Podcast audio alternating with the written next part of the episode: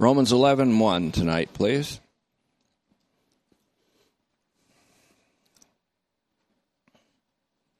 Don't forget the ladies are planning this bus trip. I highly recommend, very highly recommend this. Jonah, October 9th, get the slip. And also, this doesn't happen very often. We've been invited somewhere as a church. Joint Community Church Picnic. Pastor Brown announced it last night, but tonight he chose the elements of the cosmos over the Word of God because he's going to see earth, wind, and fire. Get it? The elements of the cosmos. But it's Sunday, August 20th, 2017, which is it's coming up. But anyone that wants to, I think it's a good time to it'd be okay to mix it up with some other believers. Memorial Park, 1500 Stevenson Boulevard. That's Sunday the 20th. Fellowship, food, and fun. If the fellowship doesn't get you, the food will. And children are welcome. So, Jim, you can go. All right. Romans 11.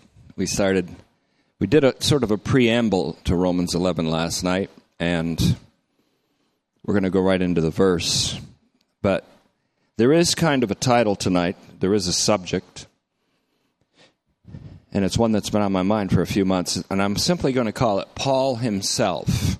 There's something about Paul himself. It's a couple of moments of silent preparation. We need this quiet time, especially Brian, because he just spent some moments with Jim. So we need to uh, sanctify ourselves.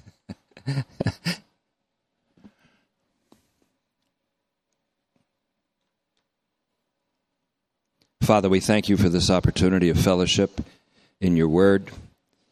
We pray that you'll open the eyes of our hearts tonight as we always ask, so that we can see the hope of our calling. We can see the glorious riches of our inheritance. We can understand the power that raised Jesus from the dead, and we can understand all of this by gazing into his face. For it is in his face that your glory shines, Father. The glory of the Father that raised him from the dead shines from his face. We thank you for he who was crucified in weakness and who lives by the power of God. We are also weak in him, and yet we live by that same power toward one another. Help us to choose the life of the Messianic age and refuse the life of the Adamic ontology tonight. We ask it in Christ's name. Amen.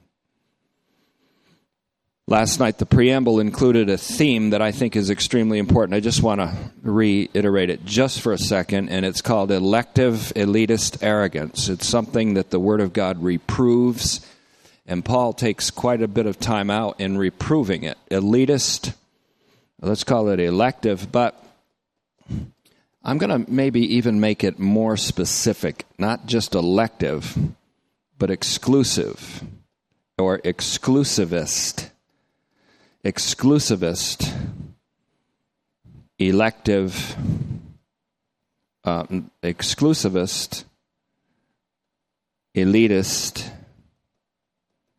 arrogance. Now, you see this again. All scripture is profitable for reproof as well as for correction, for instruction in righteousness, for training in the divine act of deliverance. Elective, exclusivist, arrogance or exclusivist, elitist arrogance. This is something that the Bible reproves, but Paul takes a specific section out, especially Romans 11 17 and following, all the way through 12 3, where he actually climaxes by saying, That I say to you, by the grace that was given to me, to stop, basically, stop being arrogant. And this kind of arrogance is the epistemology or the way of knowing of the old age.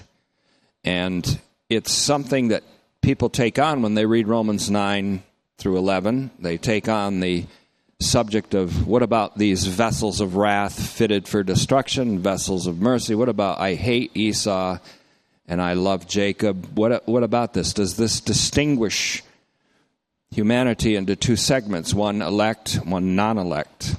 Is there a double predestination? All of that arises from an exclusivist, elitist arrogance. Elijah had it, he was afflicted with it.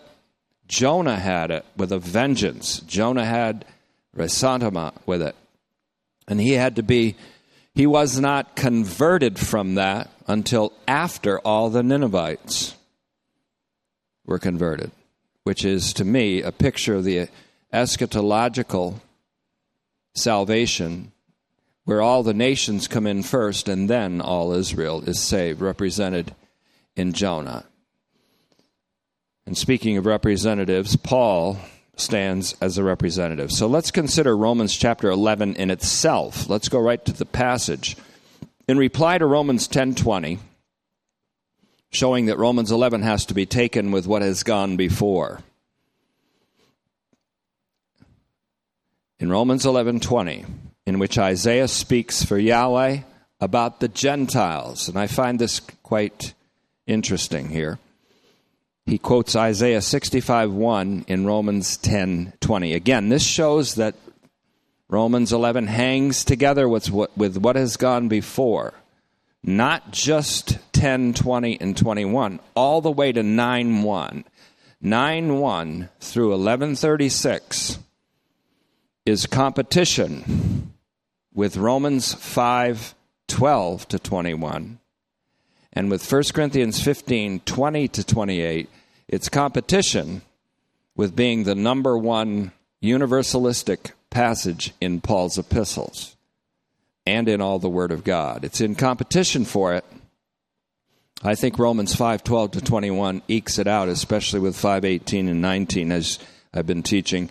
And so does 1 Corinthians 15, especially 24 to 28 as we've been teaching. But this one, it's in the race. And it's in, it's like in a bunched group of horses just at the finish line, and it's a photo finish. So we want to consider Romans 11 again. Immediately, it's a reply or a rejoinder to Isaiah 65 1 quoted in 1020. And I've translated it this way. But Isaiah comes out boldly and speaking for Yahweh says, I was found by those who were not seeking me. I love that. I was found by those who were not seeking me. We're talking here about prevenient grace, we're talking here about unconditional grace. Found by those not seeking me. And then he says, I revealed myself, and that word is emphanes. And it looks, speaking of E words, let's do another E word. E M P H A N E S. M phanes, Romans 11 1, or rather Romans 10 20, quoting Isaiah 65 1. Emphanes is related to phanerao.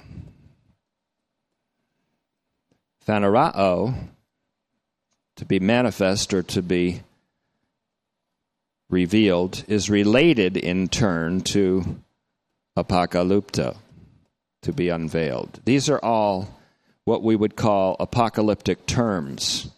These are terms of stunning revelation. That's what the gospel is. It's a revelation of the righteousness of God, which is divine action taken for our salvation because our salvation could not arise from anything within the sphere of this world. It had to come from outside the sphere of this world, outside the sphere of sinful humanity. I was found by those not seeking me. I revealed myself. An apocalyptic expression to those who were not asking for me. In Romans 10:21, Paul quotes Isaiah.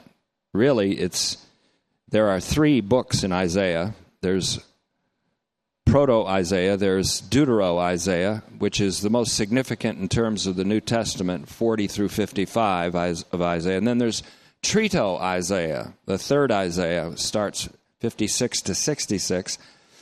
But they're all called Isaiah, and rightly so. And so he says, Isaiah, again in 21, speaking for Yahweh about Israel. He speaks for Yahweh about the nations, and he's very bold. And then he speaks about Israel. And he seems to be quite negative. But to Israel, he says, All day long I've held out my hands to a disobedient and defiant people. Now, so Paul takes this on and he says, Now, does this mean, since it seems like he's favoring the Gentiles and disfavoring the Jews here, or disfavoring Israel, does it, if it seems like this, he goes on later to reprove the Gentiles for thinking that they're special and for thinking that I was grafted in because branches were broken off. Paul says to them, well, he takes them on and he reproves their elective exclusivist arrogance, something that's sadly saturated the churches of the West for thousands, I'll say hundreds of years. Now, I must be careful to note that the opening of Romans 11 does not look back only to those verses because there is an immediate reply to those verses in Romans 11:1. But he looks back all the way to 9:1 and I'm indebted again because right after I said this, I read Ernst Käsemann, who noted this. He said the opening, that is Romans 11:1, looks back to chapters 9 and 10, not just to the conclusion of chapter 10. Last night we also saw a connection between Romans 9 through 11 and the so-called pastoral epistles of Paul. And there is a a phenomenal connection there. So on page 299 of the Romans 1980 series by Ernst Käsemann, he, he pulled me up a little short and said, listen, it's not just those two verses that Romans 11 is looking back at, but the whole of the two, the section, Romans 9 to 11. It's a section of Scripture, again, that is in competition with Romans 5 12 to 21, and with 1 Corinthians 15 20 to 28 as being the most universalistic passage in the Pauline epistles. So, this section has to hang together in order to properly interpret the Holy Spirit's purpose. It is destructive to true interpretation. To atomize this section, and by atomize I mean A T O M I Z E, pull out little pieces of it. It is destructive to true interpretation, to atomize this section, to draw attention to passages about election and rejection, about vessels of wrath fitted for destruction and vessels of mercy without understanding the wide horizon of the passage as a whole. That's the key to the interpretation of this. This three chapter section dramatically unveils that God's justice occurs within the larger sphere of his mercy. And that his wrath, even, occurs within the sphere of his love. That's important. Everything from Romans 9 1 onward leads to Romans eleven thirty two. which is God's will and thus God's inevitable act, because God's intention and action are one. They cannot be separated, even as the cross and the resurrection cannot be separated. Romans 11:32 advertises God's will and thus God's inevitable act of having mercy on all.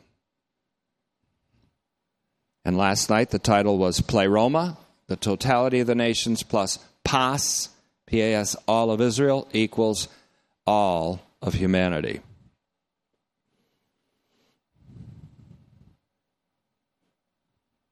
More I do this, the more I want to just teach Romans from 1 1 all the way through 1627, but we'll see.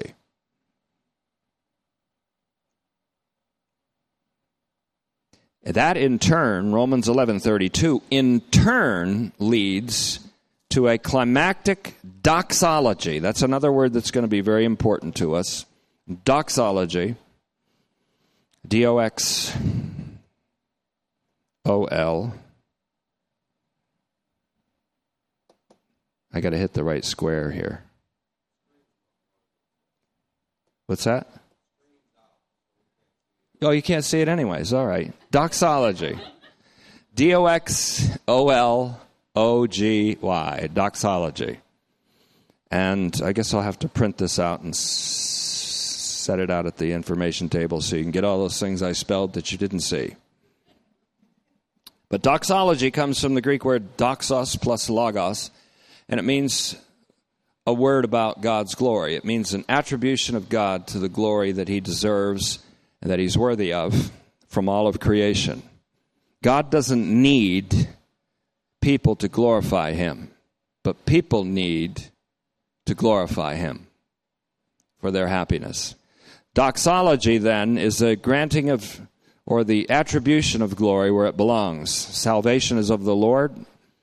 Glory belongs to the Lord. Glory belongs to the Father because it was the glory of the Father that raised Jesus from the dead after an unspeakably shameful and scandalous and ungodly death.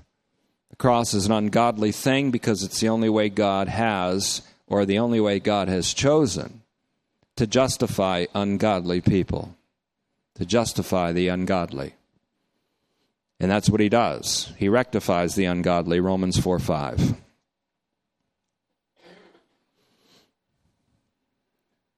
It's destructive to true interpretation to atomize this section.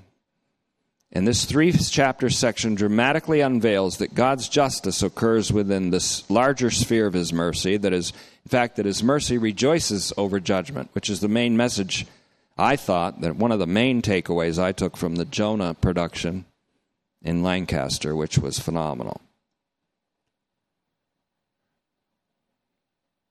So Romans 11:32, he will show mercy upon all, leads in turn to a climactic doxology, an ecstatic recognition of God's saving wisdom. 1133 to 36. And I say saving wisdom because when you think about wisdom, it's 2 Timothy 3:15 comes up. The scriptures are able to make you wise about salvation. Wise about salvation, wise with regard to the salvation that is by the faithfulness of Christ Jesus. And so Romans 11:33 to 36 celebrates the universal return of all creation back to the Father and the glory of God the Father. So it's a climactic doxology, an ecstatic recognition of God's saving wisdom. Nevertheless, Romans 11:1 does look does look, and we have to remember this, it does look immediately back to Romans 10:20 to 21. So Paul then asks, I reply then by asking, God has not rejected his people. He uses the word people laon, forget it, L A O N in the Greek. It's back on. Okie doke. Laon. Laon, like Laos, like the country of Laos, only L A O N, and it's found in Romans ten twenty one, and Paul repeats it. I've held out my hands to a disobedient and defiant people, laon. And now he says, so I'm asking, God has not rejected his people, laon, has he? Speaking of Israel. To which I also reply, most certainly not. Is it still on? Megenoito. M E G E N O I T O. Megenoito! Exclamation point. Which means many things. Perish the thought. Absolutely not. most certainly not is how I translate it. God has not rejected his people. Has he? To which I also reply, Most certainly not. For I myself, here's Paul himself, I myself am also an Israelite of the seed of Abraham, tribe of Benjamin. Now, the rabbis used to teach that the tribe of Benjamin was significant for many reasons. For one reason, not just the rabbis teaching it, but the scriptures teach it, Benjamin was always in a redemptive collusion. That seems to be the word of the day lately collusion with the tribe of Judah. The tribe of Judah produced the humanity of Jesus Christ. The tribe of Benjamin produced people like Saul of the Old Testament, Jeremiah the prophet, with whom Paul identified very clearly in Romans, or rather in Galatians 1 12 to 15 and 16, along with Jeremiah 1 5 through and following. But it also is apparent that, at least by tradition, rabbinic tradition, Benjamin was the first tribe into the Red Sea, in, to be delivered through the Red Sea, the first tribe in.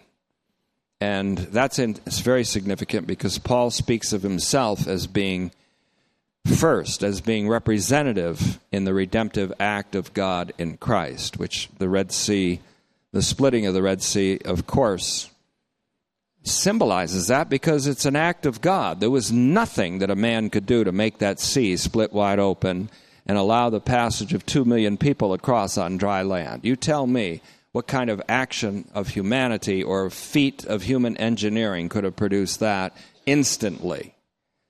It's a divine act. So is our redemption. So is universal redemption. So is resurrection. So is the reconciliation of all things. Benjamin was the first tribe in. Now, let's say that tradition is true. It would be significant here because Paul makes a big deal out of being of the tribe of Benjamin, not only here, but also in 2 Corinthians 11, around 22, and also in Philippians 3, 5, and 6. He said, If I wanted to boast in the flesh, I could do it better than anybody else because of all these things I got going for me in the flesh. But I count it all as, well, you know, never mind. So then, most certainly not, for I myself am also an Israelite of the seed of Abraham, tribe of Benjamin. This opens up an altogether separate topic in Better Call Paul, BCP, that being simply Paul himself. Paul himself is a subject that's as big as all of his epistles because of what he represents and because of who he stands in. And Paul himself is a phenomenon of the age, the present age that we're living in. J.L. Martyn, and this really hit me and stayed with me, and this is one of the few things I didn't have to take an hour looking it back up again because I opened the opened his commentary, and the first time I turned, it was right there. But in Galatians, his 97 commentary on Galatians on page 280. He calls Paul the paradigmatic eschatological anthropos. Now that's a lot. A paradigmatic, are we still on? Let me hit this screen twice. See, this is for you that speak. What's going to happen? Nothing. So I hit this screen. My technical skills are remarkable. Have you noticed that? So then I hit that screen, and then it blanks the page. He is he calls Paul the paradigmatic. We still on? I just have to pause and admire my penmanship. It's a, it's a paradigmatic, eschatological,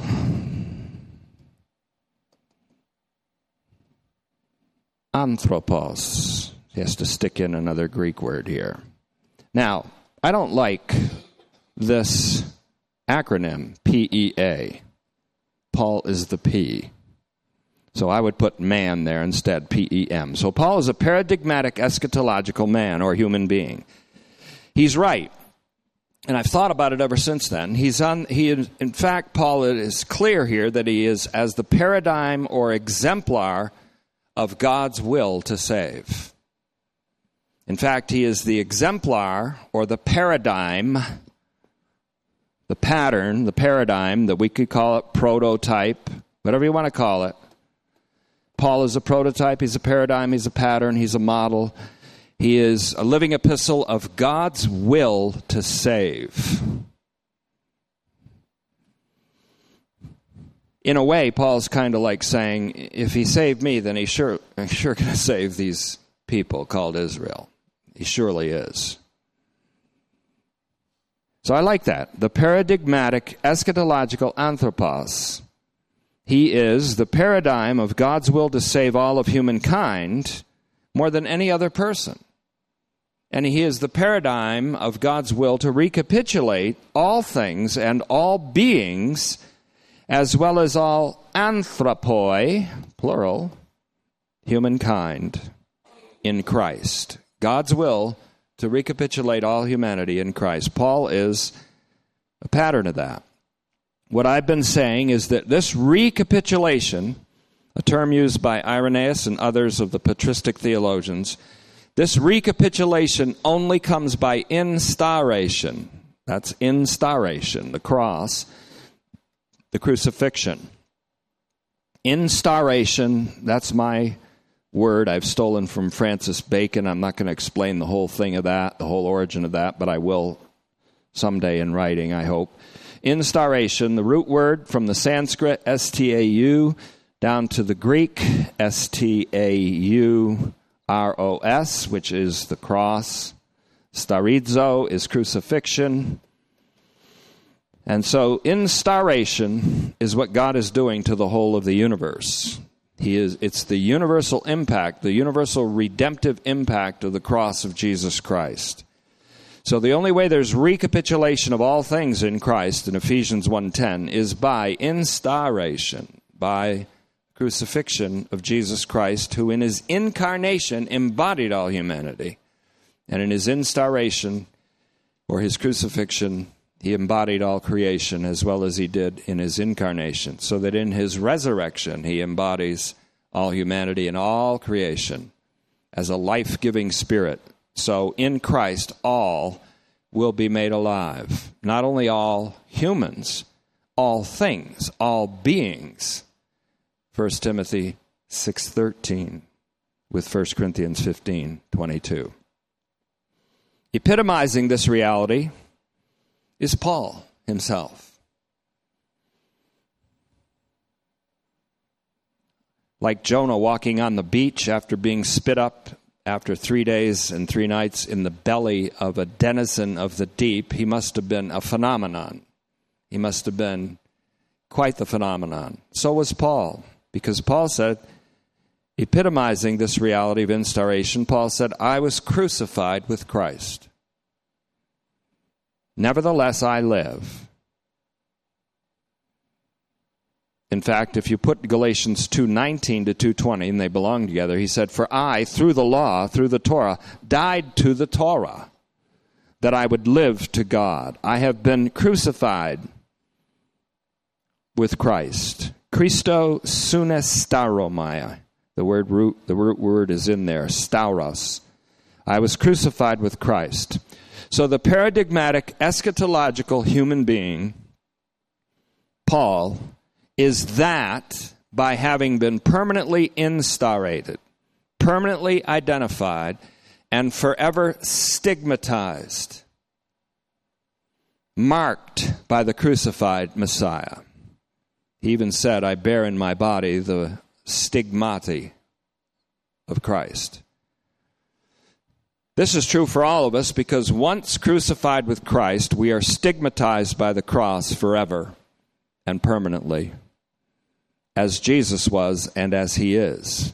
In the paradigmatic eschatological anthropos, Paul is the paradigm of all humankind in the eschatos Adam. That's what Jesus is called in 1 Corinthians chapter 15. He is called ha eschatos Adam. He is now a life giving spirit in whom all humankind are to be made alive. He is recapitulated, Paul is recapitulated now in the second man, he's called. Jesus is called the second man. He's called the one from heaven. Paul then bears his image in a significant way. More so, I think, than other believers do. He bears his image in a significant way, even in this life, even in this life in his flesh. In the flesh. The reason for this is that he lives after co crucifixion with Christ Nevertheless, it is not ultimately Paul who lives, but Christ who lives in him. And so listen carefully because this, I think, is a fine tuning of doctrine we've taught before. It's not quite that the old man is Saul and the new man is Paul. That's true, but it's not quite that. It is that the new man is Christ in Paul.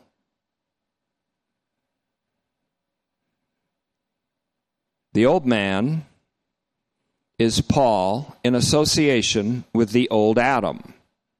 Or better, it is the old Adam in Saul slash Paul. In fact, Romans 7 7 to 25 can only be truly interpreted if we understand that the I there is the Adam in Paul not Paul, the Adam in all mankind, in fact. The Adam in all. In fact, it's kind of like Adam talking. And he ends up thanking God through Jesus Christ for the victory that saves the wretched man that I am.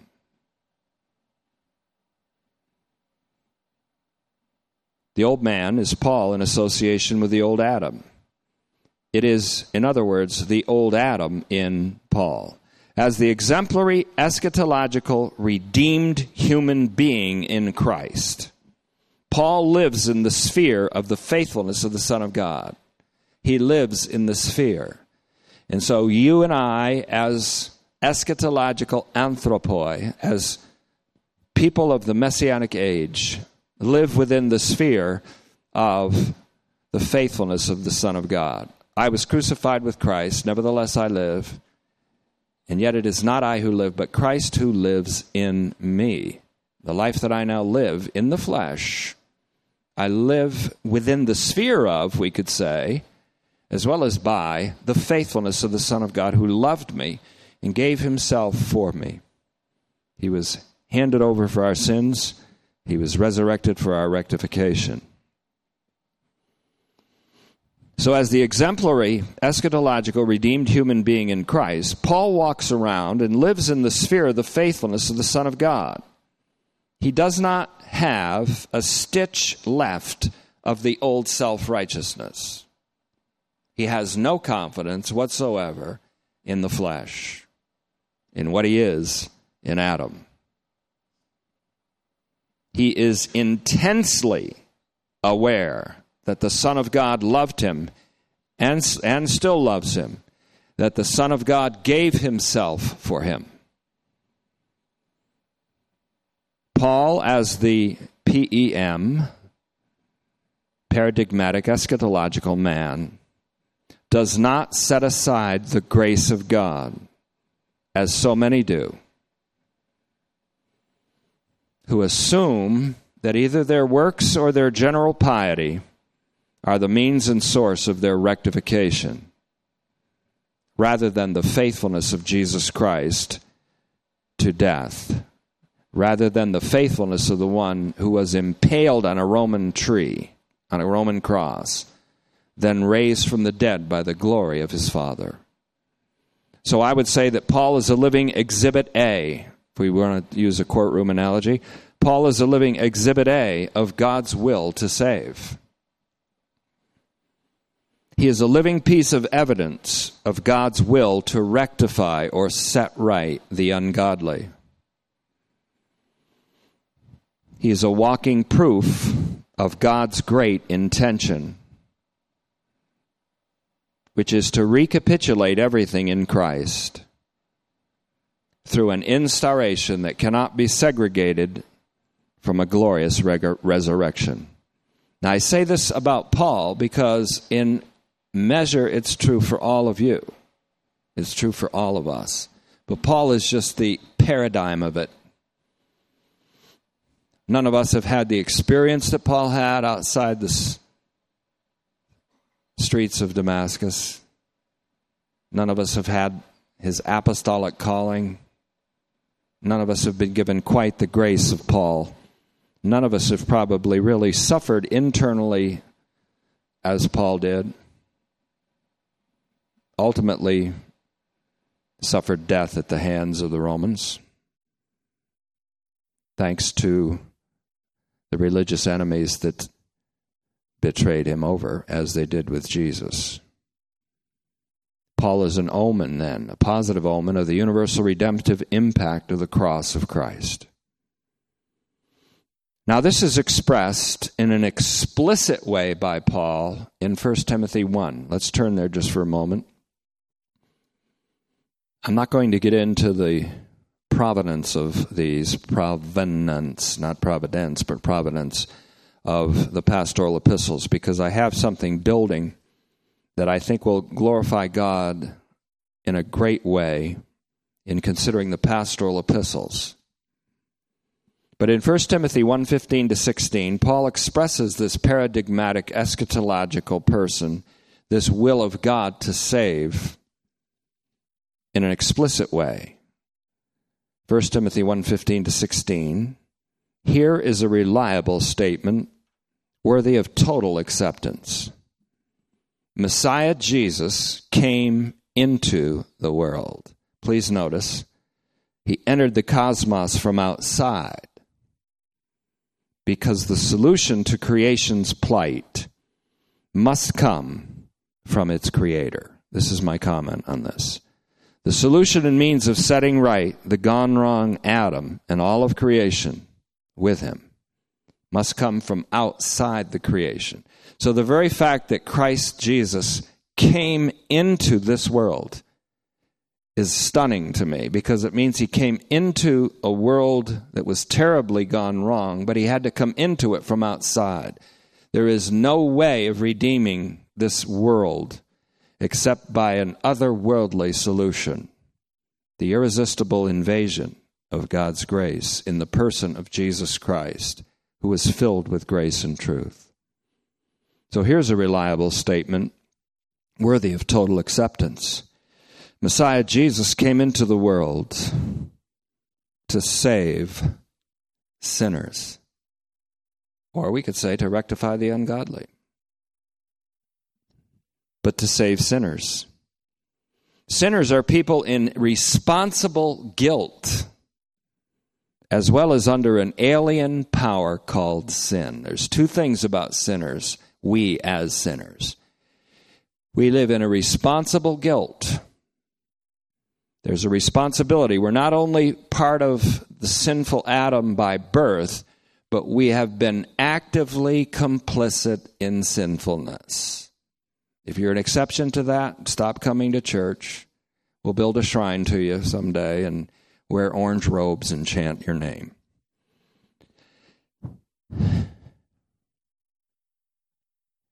To save sinners. That's people in responsible guilt and under the alien suprahuman power called sin, capital S I N, of which I am the first protos. I'm the prototype. I'm the first. Note here that Paul is not just the first of sinners, but the first of sinners saved by Messiah Jesus, of whom I am the first. Those sinners saved by Messiah Jesus. Not first chronologically, but first representatively, prototypically. He's the first of sinners because he's also the worst of sinners. So that no one can say, Christ can't or Christ won't save me. As Cain said, my iniquity is too great. This punishment is too great. I can't, he, he can't do anything for me. Paul is a testimony of the overflowing grace. If you look back just for a moment to 114 of 1 Timothy 1, you see that Paul is a testimony of the overflowing grace of our Lord Jesus Christ, along with the faithfulness and love that are in Christ Jesus. The faithfulness of Christ and his love by which he gave himself for Paul, along with the overflowing grace, which is, as I will demonstrate, irresistible grace. You say, how can we frustrate grace if it's irresistible? We can only temporarily set it aside and therefore forfeit the life of the coming age by loving our life in this world, which is loving our life as it's defined by the evil age. This message has to cohere together with last night's message for that to make sense. So no one can say, I'm not the beneficiary of the faithfulness and love of the Messiah. Oh, yes, you are.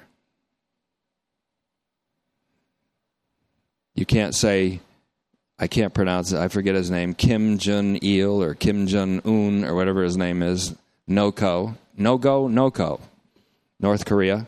You can't say he's not the beneficiary of the overflowing grace of God because He is.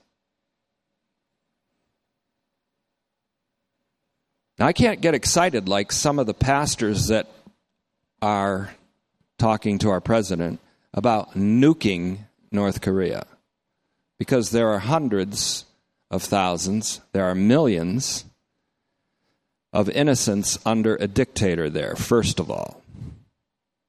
What I would rather have to happen in North Korea is what happened in Nineveh. The king on down getting converted. That's just my, my heart's desire. Eventually it will happen. But evangelical Christians, especially the kinds that like to call themselves conservatives, and they like to call themselves patriots, and they're not. And I'm going to show you something here about Paul. He's not speaking patriotically when he has solidarity with Israel. He's speaking about having solidarity with God's will to save an unworthy people. American patriotism becomes evil when it fails to recognize the sinful condition of all human beings, including our founders, including all Americans, including the most illustrious of them. And when the symbol of a flag is more important than the symbol of the cross, damn that patriotism. That's what I say. That's my personal belief. Because I have something that overrides my American patriotism. It is the Word of God whereby we are called to live unto the one who was raised from the dead, and he was shamefully executed on a cross. A friend of mine from a long time ago who visited this place recently texted me today and he said, Is God okay? Like that evangelistic pastor said last night on television. Is God okay with nuking North Korea? Because he thinks that's what my Christian beliefs say. Is he okay with assassinating this leader? Is he okay with nu- You think that God is okay with that? The Bible says he takes no pleasure in the death of the ungodly. And his vengeance isn't like that. Now, that may happen. Those terrible things might happen. There may be things happening which are catastrophic both to North and South Korea and the United States of America. We haven't known this yet. America hasn't really known. They've known the 9 11 thing, which they've almost turned into a citadel of idolatrous worship. But they have not known something like Hiroshima or Nagasaki. They have not known. We have not known things like that. And I hope we never do. But when you think of these evil nations, think about Jonah. And he was reluctant and he didn't want him to be saved. He was really ticked off when, after 40 days, God did, as I said last Sunday, he did overthrow Nineveh. Because the word overthrow is katastropho, turned upside down. He turned them upside down. He rectified the king all the way down. Portrayed beautifully, incidentally, at Sights and Sounds. I recommend it to all.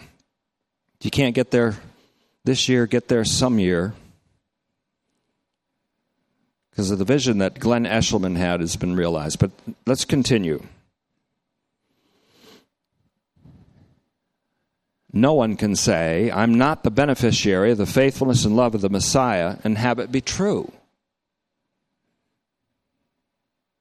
Someone can say, I reject the faithfulness and love of the Messiah. That's fine. But no one can say, I'm not the beneficiary of it and be true.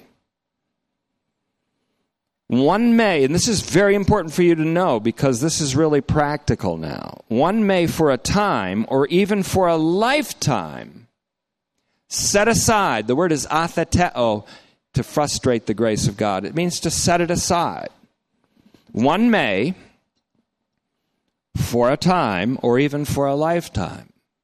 Set aside the overflowing grace of Christ, but it's ultimately irresistible.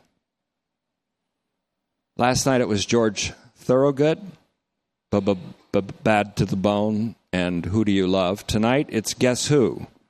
The new Mother Nature. Come to call. She's getting us all. I hope that doesn't put that tune into your head, but I kind of liked it.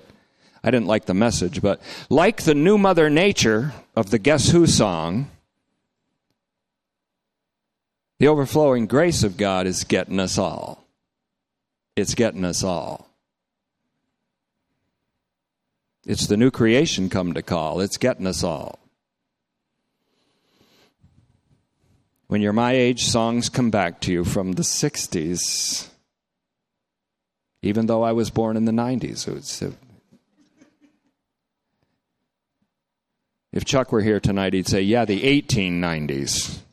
But among the trustworthy statements of the pastoral epistles, and there are several, how about 1 Timothy 3 1, 2 Timothy 2 11, Titus 3 8, and this one. There appears the trustworthy statement of 1 Timothy 4 9 to 10 which Paul says, We have put our hope in the living God, who is the Savior of all humanity. That was his name after this epistle was written. The, I think the pastoral epistles stand between Paul and the patristic theologians. And it's the interpretation of Paul, and it's therefore canonical. It's therefore just as Holy Spirit God spirated as any other scriptures. But I think there's a pseudepigraphic element to it meaning using Paul, but summarizing and interpreting Paul at the same time.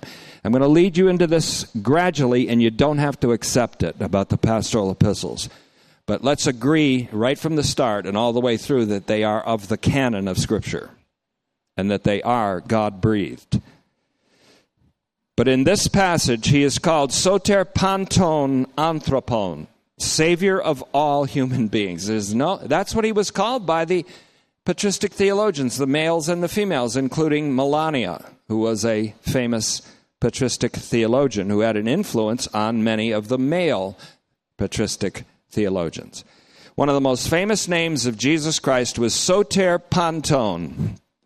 Soter, S O T E R, Panton, famous word, last word in Revelation. Soter Panton Anthropon. Savior of all men. That was his name. And to call him that now is honorable to him. He is Soter Panton Anthropon, the Savior of all humanity. That's what he's called in 1 Timothy 4:10. He is the savior of all humanity, especially notice that word, it's malon in the Greek, M A L L O N. Especially those who believe especially of those who believe, please notice, especially, not exclusively. Elitist, exclusivist arrogance, which we started with and we're ending with, says he is the Savior exclusively of those who believe. This verse, which is entirely trustworthy, means you can put all your savings in that bank and be sure that it's going to get interest. and pay interest forever. He is the Savior of all humanity, especially of those who believe, but not exclusively of those who are presently believing. I believe that everybody's going to believe. So we have a point of agreement. If you think that God's grace is conditioned upon human faith, I can show you in the scriptures that all human beings will eventually believe. And those of you that agree, perhaps, with Torrance and myself and others who believe that it's unconditional grace, we agree on that. We agree on one thing that grace will be to all. God is the deliverer of all humanity. That's another way of putting it. This is the apocalyptic revelation of his righteousness. And please notice that because that's the key to the interpretation of the epistle of Paul to the Romans. Meaning that his righteousness, God's righteousness, is his will and his saving action in Christ. God's intention is one with his action. Two verses suffice to at least testify to that. Isaiah 46:10, Jeremiah 32:19. His intention and his action, God's intention and his action can no more be separated than the cross and the resurrection. God's intention and his action can no more be separated from each other than the cross and the resurrection of Jesus. God's intention is validated by his action, even as the resurrection is the validation of the crucifixion of Jesus, and it's also his vindication. 1 Timothy 3:16 he who was manifested in the flesh vindicated by the spirit vindication by the spirit indicates the resurrection of Jesus from the dead so he goes from unspeakable shame to indescribable glory. Paul is the exemplar of that saved humanity. Paul is the paradigm, he is the exemplar of that saved humanity. A humanity which, in the eschatological age or in the final finality of human history, will indeed be in the state of soteria, salvation, along with all of creation. As Yahweh said to Jonah in the last verse of that book in Jonah 4:11, should I not care about the great city of Nineveh, which has more than 120,000 people who cannot distinguish between their right and their left, as well as many animals? as well as many animals. That's the last phrase. Does God care for all of creation or just mankind? Especially mankind, but not exclusively mankind. He even cares for animals. Since I knew that, I actually like animals more now than I used to. I'd have to think for 10 minutes before I even shot a deer now. And I even said to a guy, I like your, I said, Hi, Elsa to a German Shepherd today. She has the sweetest disposition of any animal I've ever seen, any dog I've ever seen. And she's our neighbor's dog, Elsa. And they have another dog named Boone, who is the opposite of Elsa. He is a rambunctious young German shepherd. So Jesus confronts Jonah, who's upset that his shade tree has withered. What are you upset about, Jonah? My shade tree. The sun is beating on me now. And Jesus says to him, and he did confront Jonah similarly that he did to Paul, because after that, guess what Jonah did? He became a missionary to the pagans. He became an apostolic prophetic figure to the people of Nineveh. He started churches there. He was remarkably, because he had to go through a conversion. He said, You're, you care about this plant that I made miraculously grow up overnight and then made it miraculously wither, just like I did with the fig tree, you're, you value that. Well, what do you think I value? 120,000 Ninevites and many animals. I won't give that away, but there are many live animals in the production you ladies are going to go see. As I said, my grandson Adrian only said one loud word during the whole production, even though he was in awe through the whole thing.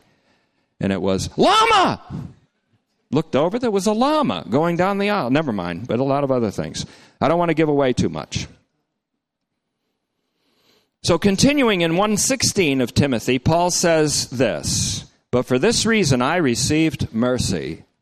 For this reason I received mercy.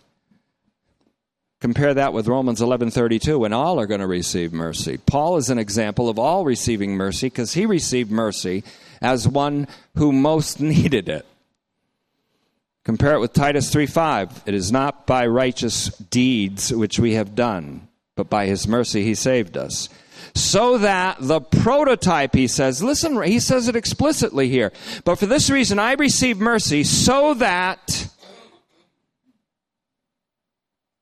in me first, the prototype. Proto, he used the word P R O T O. P R omega O T omega O proto. So that in me first God would demonstrate as the example. En dexetai, which actually means paradigm, example. So that in me, as the example, the ever enduring and all inclusive patience of Christ Jesus as the prototype. Again, hupo hupotuposin, Paul being the prototype of those destined to participate with him in the faithfulness that belongs to the life of the coming messianic age. So that in me, as a prototype, again, as an example, as a paradigmatic eschatological anthropos in me first, proto. God would demonstrate as the example the ever enduring and all inclusive patience of Christ Jesus as the prototype, Paul being the prototype of those destined to participate with him in the faithfulness that belongs to the life of the coming messianic age. So, and so it is that Paul is the living representation of God's will to save all of humanity. But Paul himself is also a living representation of God's will to save all of Israel. I myself am also an Israelite.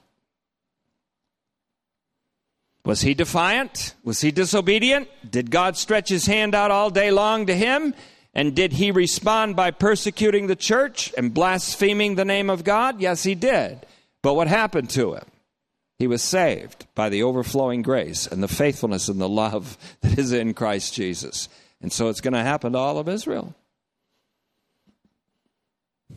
If he, an Israelite, can be saved, and indeed has been saved by grace and through a faithfulness not his own, and not of works, if he was saved through God's prevenient, a word that we're going to bring up more and more in the future, prevenient, P R E V E N I E N T, and irresistible grace, then he can expect all Israel to be saved. Just on that basis alone. As Paul was saved, so all Israel will be saved even as all the nations enter the saving kingdom of God. Pleroma, the nations. Paul's call is to proclaim the saving gospel to all the nations.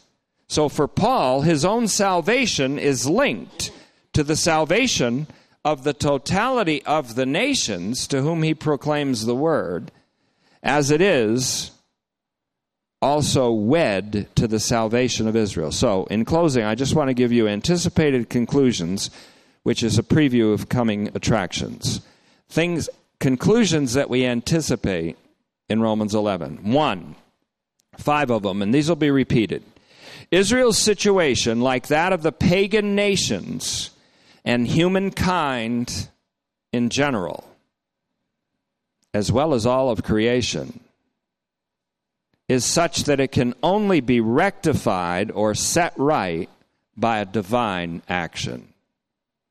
Let me say that again. Israel's situation, like that of the pagan nations and humankind at large, as well as all of creation, that situation is such that it can only be rectified or set right by a divine action, which is also known as God's righteousness, dikaiosune, in Romans 1:17, which is unveiled in and by the gospel of God about his son.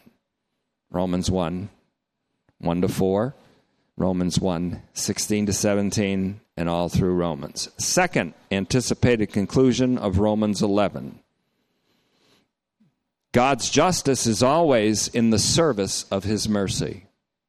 For that I quote Fleming Rutledge, whose book, The Crucifixion Understanding the Death of Jesus Christ, is the best I've seen on the subject, mainly because she is like Ramelli. She summarizes all the impact of theology on the cross, the theology of the cross up to this point. I think she's done it remarkably. There's never been a book I've read like hers. I do recommend it, and I do believe that it is most readable. It's more readable than most books on theology, but it's it's really thick and it's important. But she said, quote, God's justice is always in the service of his mercy. That's the crucifixion, page 155. The third anticipated conclusion there is no hope of rectification from the human side. There is no hope of rectification, justification, being set right from the human side. No hope. Salvation is of the Lord, comes from the Lord's side, and God rectifies the ungodly. Romans 4 5. The fourth anticipated conclusion God does what God intends. And what he intends is the recapitulation of all things in his Messiah, Jesus Christ. A thing which God does only in and by the cross of our Lord Jesus Christ.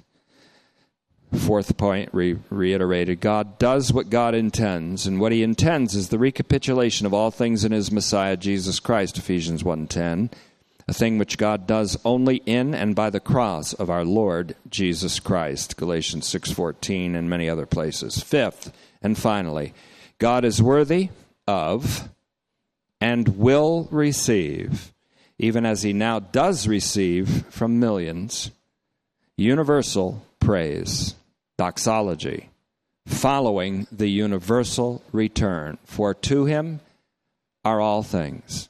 From him, through him, and to him are all things. So I make the point again that I've made in the past the parable of the prodigal son is ultimately the narrative of a universal return to God. And we thank you, Father, for the opportunity of studying your word. We thank you for the bank of riches that is available to us in Romans 11, and we've decided to go in Romans 11 because that also is wed to Romans 9 1 and following. It's our way of approaching it. We thank you for the wealth of mercy and grace and revelation that is revealed and about to be revealed to us in another passage in the Pauline epistles give us the grace that results in the capacity to receive it and benefit to the maximum by what we're about to receive and what we have received tonight. And we thank you, Father, for the privilege of offering a sacrifice.